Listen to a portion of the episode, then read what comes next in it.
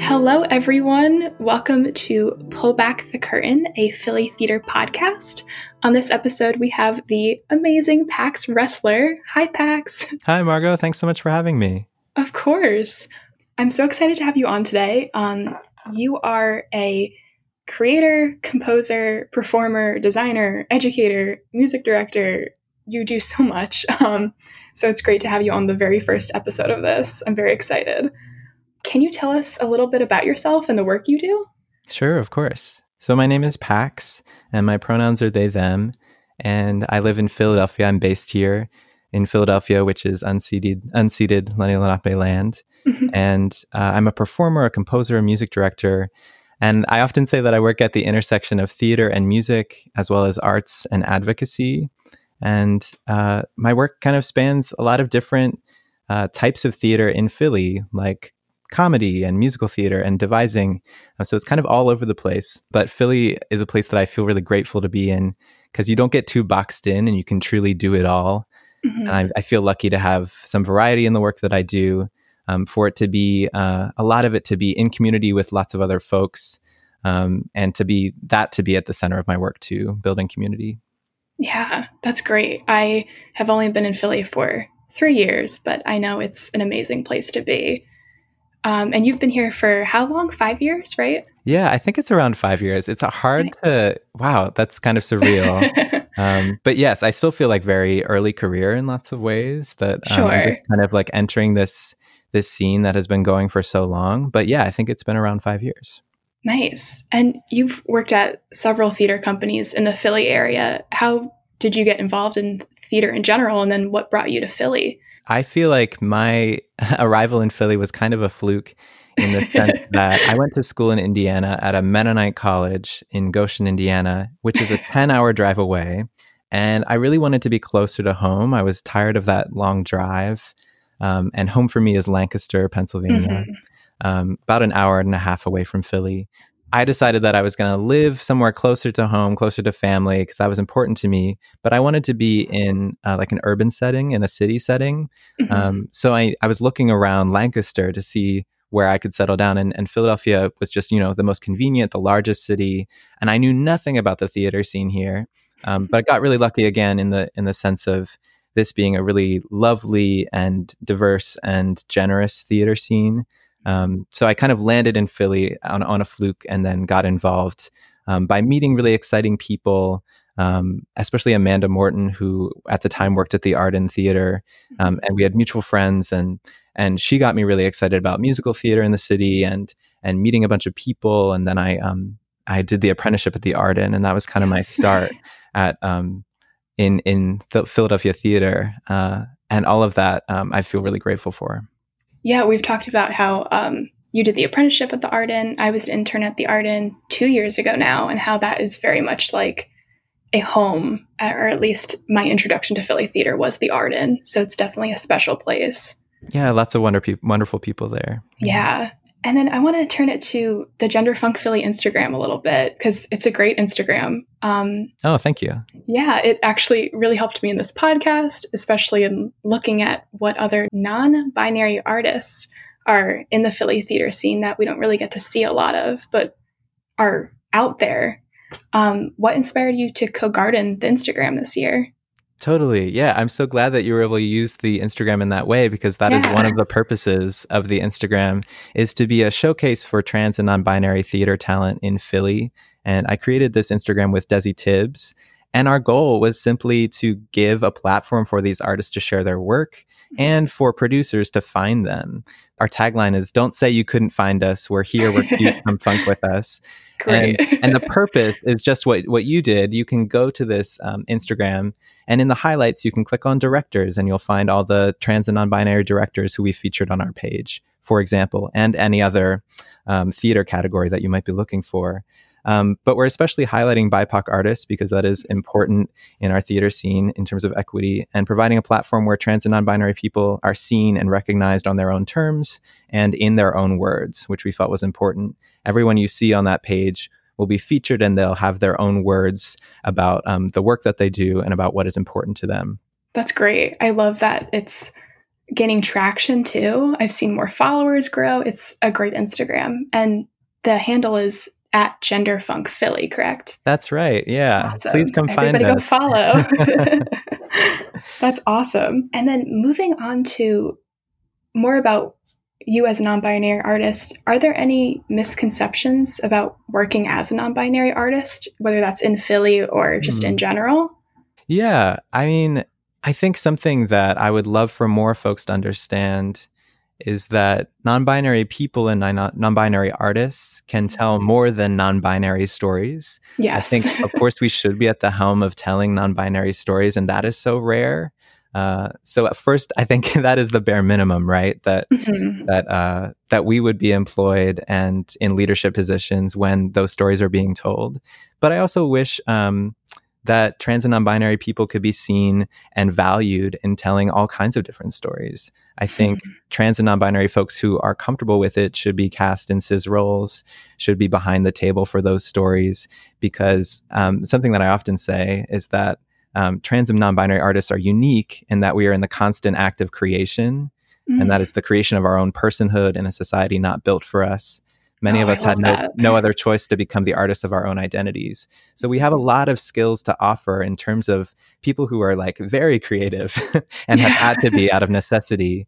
Um, so being boxed into only trans or non-binary stories and it only being about that identity piece is something that um, I think is a struggle for folks, especially cis folks, to understand in our industry. Um, Mhm.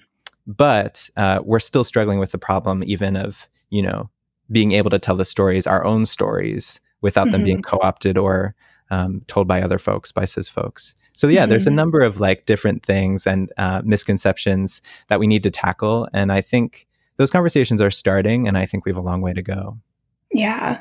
And I think that's some of the great work that the Instagram has done, at least, is like I said for the podcast, at least, showing that there is this talent available. So you can Mhm. hire these artists that are just right there waiting to be used um, and uplifted and have their story told or have other stories told. Right exactly Right there.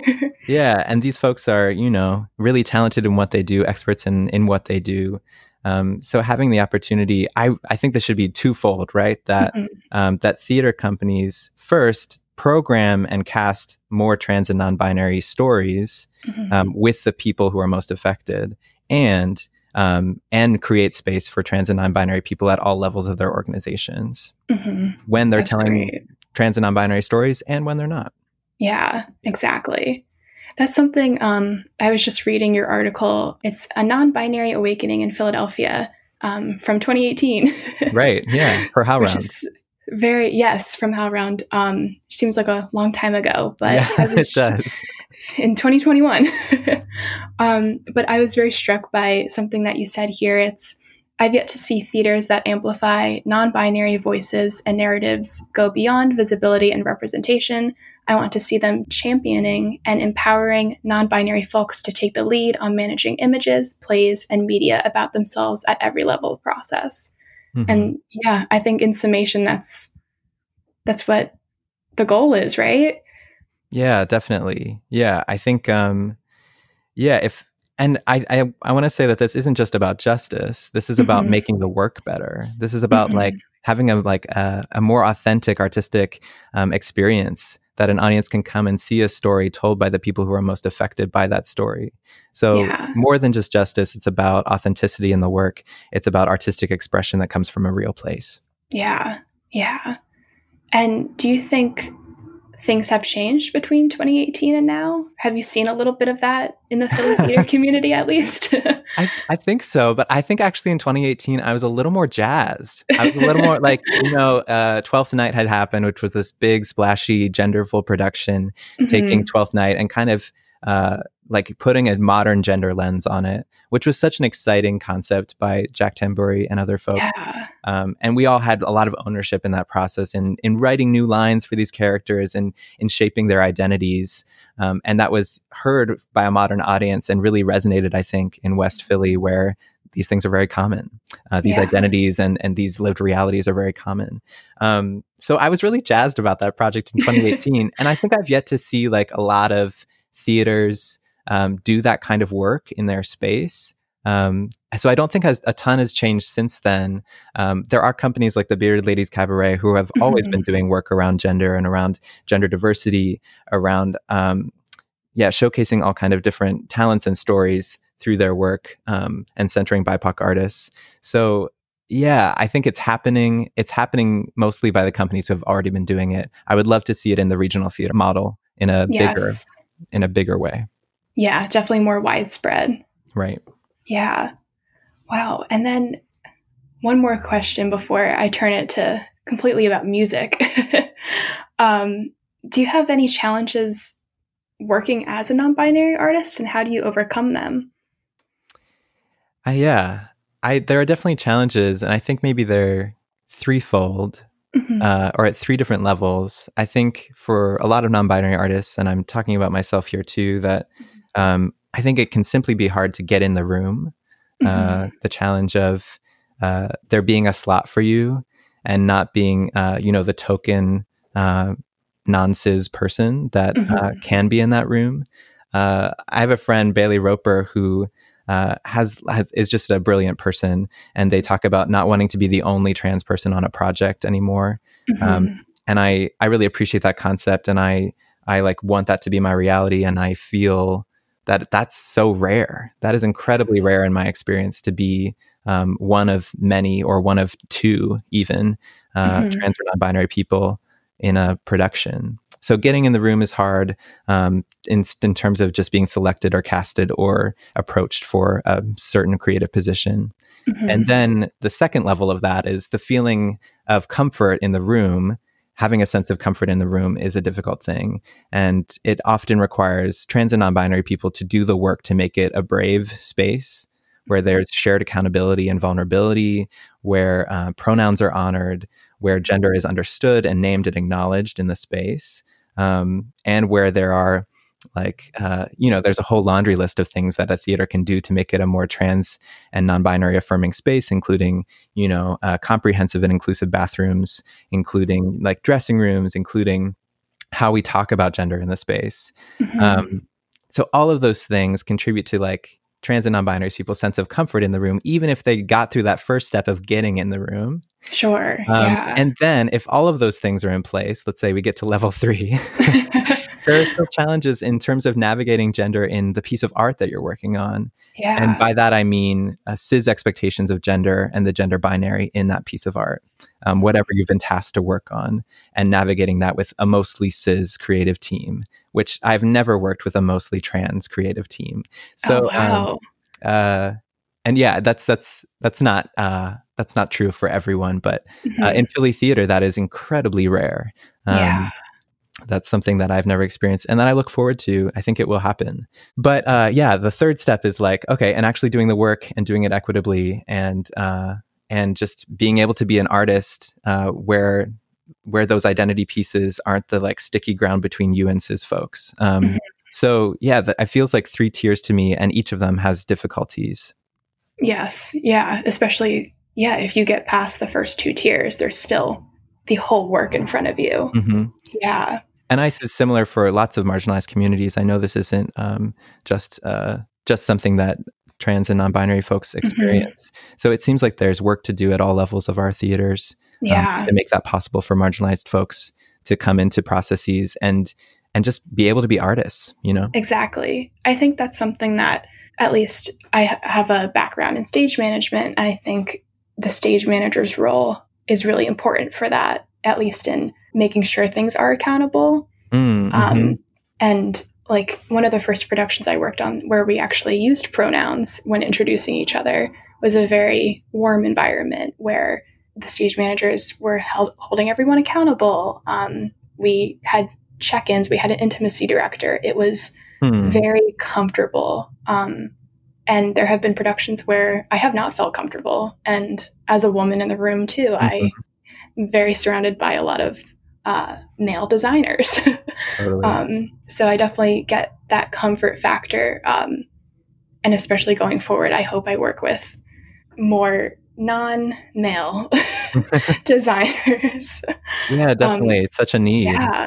I definitely agree with you that stage managers are like are folks who can really um, champion that um, mm-hmm. that work.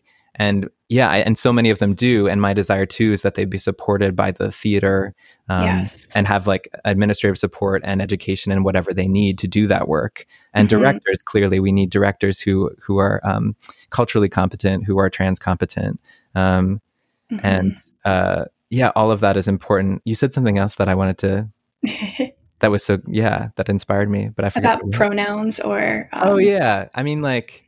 And that was 2018 too, I think. I think that's around the same time that I like in a regional theater. That was the first time we shared pronouns in a room, mm-hmm. um, and that's yeah, it's 2018. That's kind of shocking that it's that late. Yeah, um, we need yeah, we need caucus spaces for folks for for women to get together and to make theater together we need trans and non-binary people to be able to have caucus spaces too mm-hmm. but when we are together um, yeah there needs to be a lot of uh, like education and um, competency in yes. navigating uh, theater making together i like what you said too and even though the stage manager can be such an integral role with that it cannot be just on the stage manager it has to be such a team effort and I've seen productions that have been so great, but then maybe the theater is not as right. involved and then it falls apart. Um, so you really need that input from everyone and comfort from everyone involved.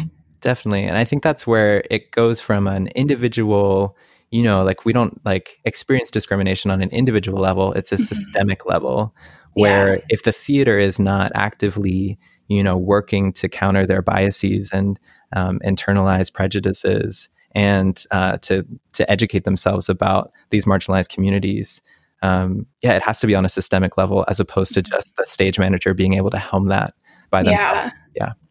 And kind of turning it into your career as well, um, at least with music.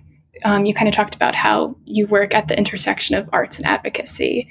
How does that intersection of arts and advocacy come across in your work? And how do you use music as a vehicle for advocacy?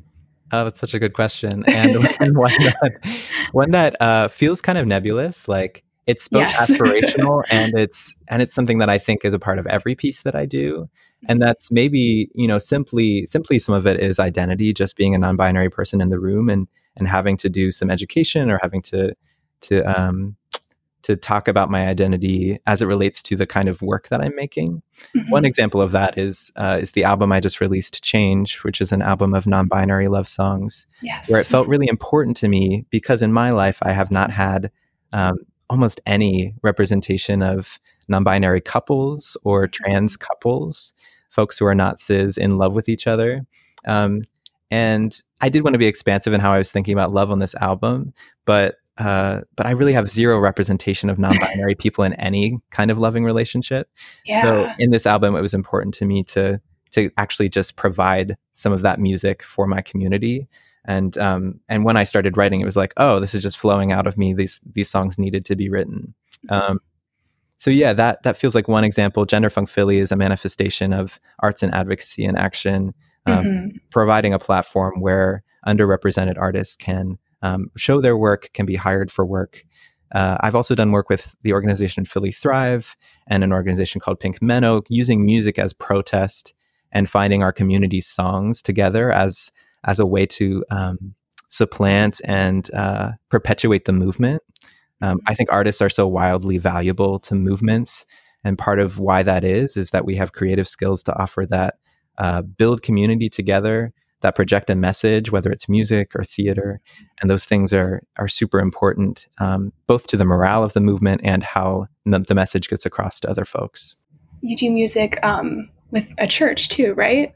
That's right. Yeah, that's another manifestation of arts and advocacy um, in that community. It's been so awesome to meet on Zoom during the pandemic um, and to have a, a group of folks that we're coming back to every week and thinking about how to how to be better um, workers for justice in the world.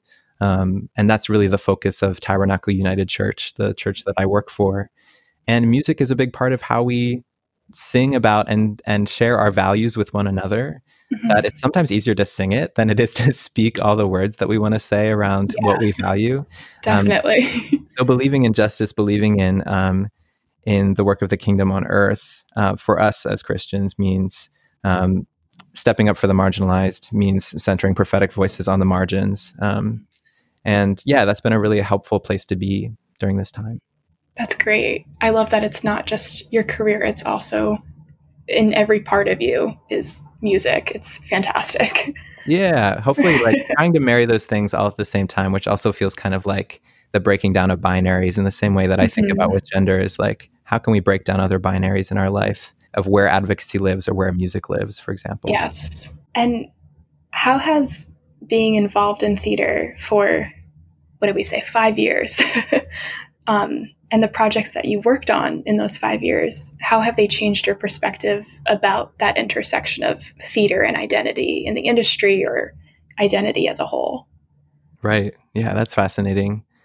I, I really want to hear from lots of folks on that question. Mm-hmm. And I see I do see more and more theaters understanding the importance of telling stories that depict the lived experience of folks in marginalized communities. Mm-hmm. Um, but those shifts are not happening quickly enough it seems clear that we need more BIPOC artists at the helm of their own stories and in leadership in theaters. And we need trans and non binary people having ownership of their own stories. And we need cis producers and leaders to make space for us. And I think we need to trust audiences that they want to hear the stories of marginalized communities. Mm, and that part of the yeah. experience of theater is a window into someone else's story and lived reality.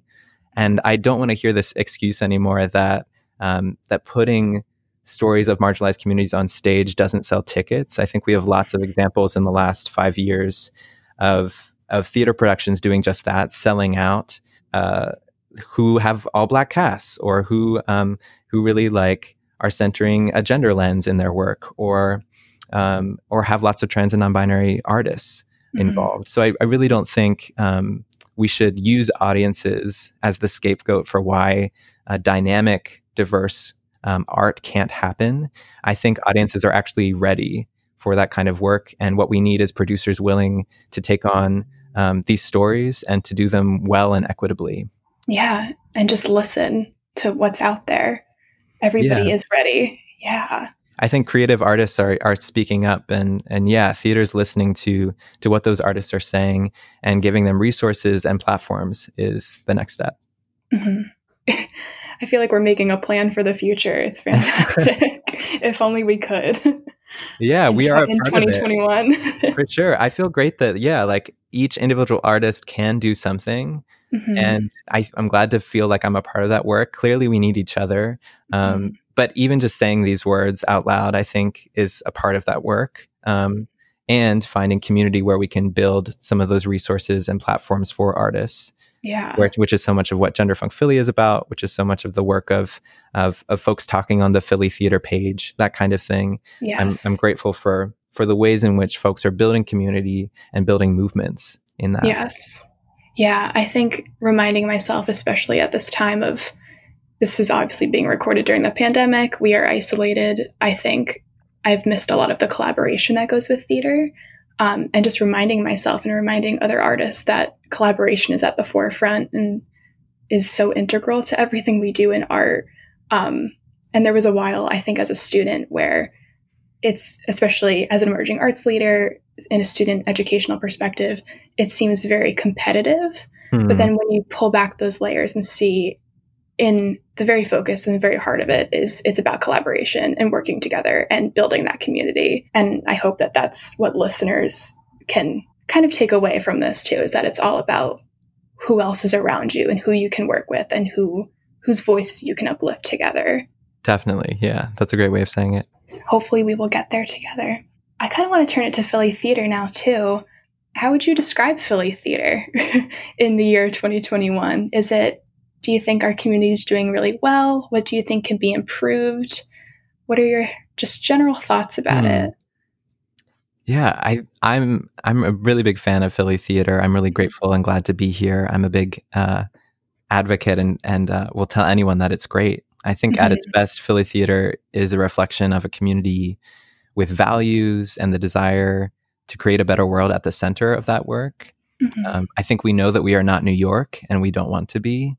Um, and our theater is not a strictly commercial or tourist enterprise. It's a reflection of the humanity we see around us and the vital stories that we want to share with the world. Um, and I think that's part of what makes Philly so special and the kind of theater we can offer because we're a small theater scene. We have the ability, the ability to pivot quickly and mm-hmm. to evolve in our own theater making. And I think it also means as a small community that we can have some like conversation and accountability around harm done. Mm-hmm. That um, that un- unlike a huge theater scene where no one knows each other, we are a small community and that um, we can have shared values and we can have ethics around the work and all we need to do is um, is create that together we have um, yeah. um, the people to do it and we have a small enough community that uh, we can build those kinds of um, justice projects in our work yeah. the, the, favorite projects projects that i've worked on in philly have been really collaborative um, and perhaps devised work where our full humanity and identity was welcomed in the room and we were creating from those identities and i mm-hmm. especially feel this in spaces like the Bearded Ladies Cabaret, which is mm-hmm. a queer experimental experimental theater in West Philly. Um, and I want to see more theaters making space for genderful artists um, to center BIPOC artists and their work, and to invite artists their full humanity and their identity into the room, and to not see it only as the work of justice, as I was saying before, but also something that makes the artistic work excellent. Mm-hmm. And then on top of that, there's just other bonus things that we need to do, like pay equity and transparency for all our work, and and that's not a bonus. I shouldn't say that. It's it's very important. And I want theaters to stop asking artists to work for free, to mm-hmm. stay in their mm-hmm. good graces. I want us to be a community that communicates and where there is accountability. Um, yes. And where we can change not only the uh, behavior of people, but the systems that facilitate that harm. Mm-hmm. That's fantastic. yeah, there's tons to improve. I I love this community, and I love um uh like all the the things that I've experienced here have been really positive. Most of them, um, and I know that uh, there's so much more work that each of us needs to do as individual artists, and the systems mm-hmm. that we mm-hmm. need to change. Yeah. Yeah. Yeah, I just I'm thinking about Philly theater in general and how interconnected everything is, and how looking at what I knew freshman year versus what I know now in my senior year is so hmm. different. I just I was so scared about Philly theater. I thought it was going to be a commute, just another, you know, New York. And like you said, it is not New York. It's very community based, and we care about each other. It's very interconnect- interconnected, and mm-hmm. I'm glad that that's what theater is like here versus anywhere else. yeah, definitely. As an educator in a university setting, um, I often see students like very much just interested in New York and not super mm-hmm. interested in what Philly has to offer. And I'm so excited to hear that like you're paying attention and that you're looking at what Philly is doing. Is this where you uh, want to stay and do work? I think so. Yeah. That's awesome. I sure hope so. I can't really imagine being anywhere else after being here for four years. So yeah, you built all these relationships and you've gotten to know the city. Like it seems yeah. awesome that you could build on that after your years in college. Exactly.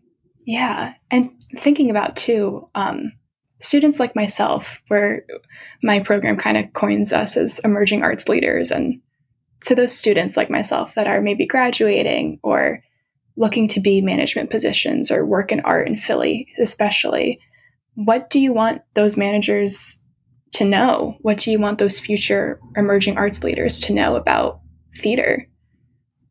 Hmm. Yeah, that's a great question. From my experience, Philly is a really generous theater community and it's here for you. Um, and there are people who will be happy to talk to you and share their knowledge. Uh, like you were saying before, Margot, I think it's about looking for those people, finding your community, mm-hmm. um, and building that with people who you trust. Um, and I think Philly is special because it's small and we know each other. Mm-hmm. Uh, that can be exhausting uh, that it is so insular, but it also creates uh, the potential for change on an industry wide scale. Yeah. Um, and I think, yeah, I just encourage folks like to be uh, an artist with integrity and to bring people along with you. And like you were saying, reach out and find your community. That's, I think, some of the things that have made Philly really special for me and really a fruitful place to live and do work. Yeah. And I'm looking forward to that being even more fruitful in the coming years too, as we make these strides towards more equity and just I don't know, getting in the room and reaching that comfortability level and examining the art in different ways. Definitely. And just to wrap up here, what are you working on now that listeners can, I guess, view virtually, listen to virtually? oh, sure. Yeah, a couple of things. Uh, I have a like a comedy parody project with Justin Yoder called Art Isn't Easy, mm-hmm. which uh, has been on hiatus uh, for reasons that are probably very understandable um, during the pandemic. Uh, but uh, we are thinking about just like making some new stuff and and spreading some joy. Um, I'm also writing a play about saying goodbye to past versions of myself through oh, nice. the lens of losing a friend to a cult and my Mennonite great grandmother's sex life, um, which I'm very excited about uh, and may just be working on for many years. I'm not sure.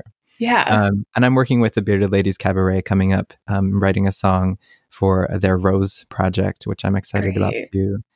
Yeah. I also like a dream of mine is like, I want to start a choir. I, I have some yeah. time right now. And I'm like, I like, I want to start a virtual choir that like we'll sing together online and then like someday we'll be in person together. I think I'm really each other for the first time. That's exactly great. like sing with each other for the first time in the same space. Um, and I think that's that's something I'm missing the most right now is mm-hmm. something that I think is the best of what humans do is make music together, especially when it's as intimate and as personal as singing together, um, yeah. and that our heartbeats are beating at the same time. Mm-hmm. Um, I think yeah, I'm missing that a lot, and I'm really craving that kind of creativity right now. Yeah. Well, if you like what Pax said today, reach out to them, yes, and maybe please. we can make that choir happen. That'd be awesome. Yeah, please uh, reach out and feel free to contact me. I'm especially glad to hear from trans and non-binary folks who are looking for community. Um, I uh, I have a Facebook, I have a website, paxressler.com, and at Pax Ressler on Instagram. Um, and please check out Gender Funk Philly on Instagram as well. Awesome. And where can listeners, um, if they want to listen to your album, oh, can yeah. they do that? I believe it is. it is. It's paxressler.bandcamp.com.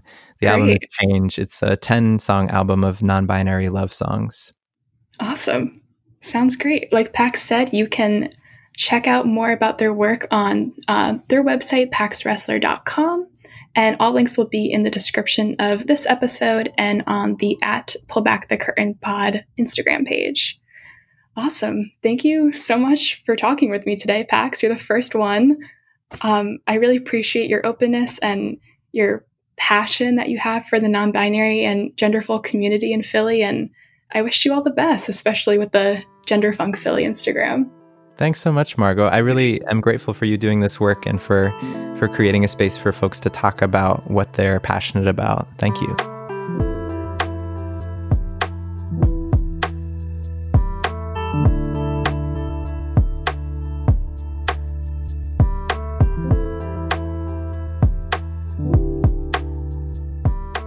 Thank you for listening and supporting Pull Back the Curtain, a Philly theater podcast.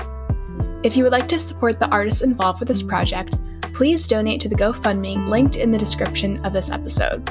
Thank you to our top level donors Katrina Chavez, Stephanie Smith, Brandon Wiles, and Joe and Doreen Catalona. A special shout out this week to donors Alexi Harbor and Chris McKevitt. Thank you so much, and much love to both of you.